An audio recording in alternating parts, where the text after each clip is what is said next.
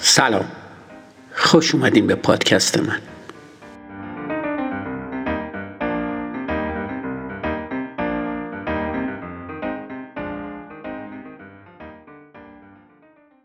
اپیزود 62 فصل دو. امروز در مورد خطای سی و یکم تفکر شفاف یعنی استدلال استقرایی یا همون استدلال از جز به کل صحبت می‌کنم. کشاورزی به یه قاز غذا میده. حیوان خجالتی اولش دو دله تعجب می‌کنه که اینجا داره چه اتفاقی میفته چرا اون به من غذا میده؟ این اتفاق تا چند هفته بعد هم ادامه پیدا می‌کنه تا اینکه در نهایت شک قاز از بین میره. بعد از چند ماه قاز دیگه مطمئنه که کشاورز قلبا بهش علاقه داره. هر روز مرد بهش غذا میده. قاز که کاملا به خیرخواهی مرد اطمینان داره در روز کریسمس سلاخی میشه. قاز قربانی تفکر استقراییه و تمایل به نتیجهگیری عمومی از مشاهدات جداگونه داره. این تمثیل دیوید هیوم فیلسوف قرن 18 هم برای هشدار دادن بابت خطرات چنین کاری بود. فقط قازها نیستن که در برابر این خطا آسیب پذیرن. سرمایه گذاری سهام الف رو می‌خره. قیمت سهام به سرعت بالا میره. اون اولش محتاطه. سرمایه گذار حدس می‌زنه احتمالا باید یه حباب باشه. با ادامه رشد قیمت اون سهام مخصوصا از زمان بالا رفتن قیمت حراس اون به هیجان تبدیل میشه. این سهام احتمالا هیچ وقت پایین نمیاد. بعد از 6 ماه همه پسنداز زندگیش رو در اون سهام سرمایه گذاری می‌کنه و چشاش رو روی ریسک بسیار بزرگ این کار میبنده. بعدها اون مرد بهای این سرمایه گذاری احمقانه رو می‌پردازه. اون توی تله میفته و در استدلال استقرایی غرق میشه. اما تفکر استقرایی لزوما جاده به سمت نابودی نیست.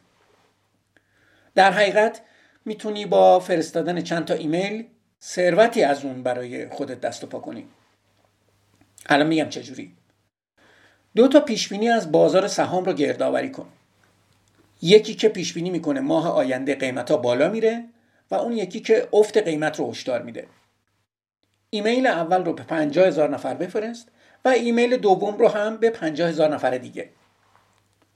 تصور کن بعد یه ماه شاخصا نزول می‌کنه. حالا می‌تونی یه ایمیل دیگه بفرستی. اما این دفعه فقط برای اون عده‌ای که براشون درست پیش بینی کرده بودی. این 50 هزار نفر رو به دو گروه تقسیم کن. نیمه اول با خبر میشن که ماه بعد قیمت ها بالا میره و نیمه دوم مطلع میشن که قیمت ها افت می‌کنه. به این کار ادامه بده.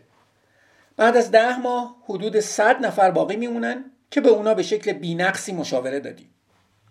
از نظر اونا تو یه نخبه ای براشون حکم پیغمبر رو داری. بعضی از اونا برای پولاشون به تو اعتماد می‌کنن. پولو بگیر و یه زندگی تازه توی برزیل برای خودت درست کن. اما فقط غریبه های ساده نیستن که از این راه فریب می‌خورن. ما مدام خودمون رو هم گول می‌زنیم. به عنوان مثال کسایی که به ندرت بیمار میشن خودشون رو فناناپذیر تصور می‌کنن.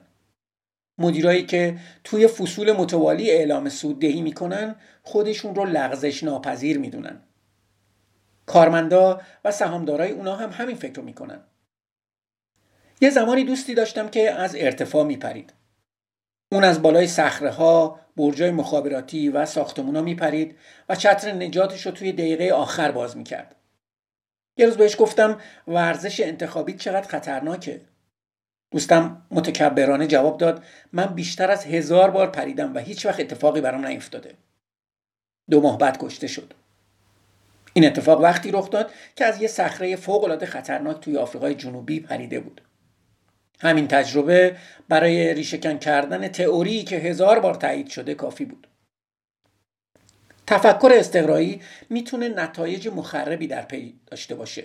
با وجود این نمی‌تونیم با نبودن اون کنار بیایم. اطمینان داریم که وقتی سوار هواپیما میشیم قوانین آیرودینامیک همچنان معتبرن. تصور می‌کنیم توی خیابون به صورت تصادفی کسی به ما حمله نمی‌کنه. انتظار داریم فردا هم قلبمون هنوز بتپه. اینا نقاط اتکایی هستن که بدون اونا قادر به زندگی نیستیم. اما باید یادمون باشه که قطعیت ها موقتی هن.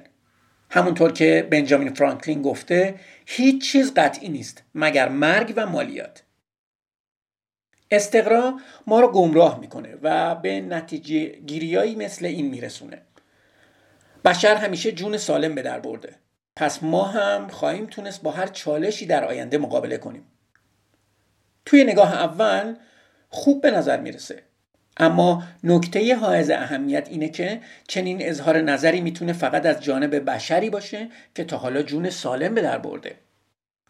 اگه گمون کنیم زنده موندن تا امروز نشونه بر جون سالم به در بردن در آینده یه ایراد جدی توی استدلال هست.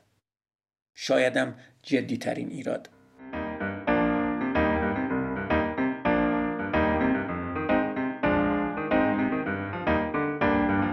مرسی که به پادکست من گوش میدین.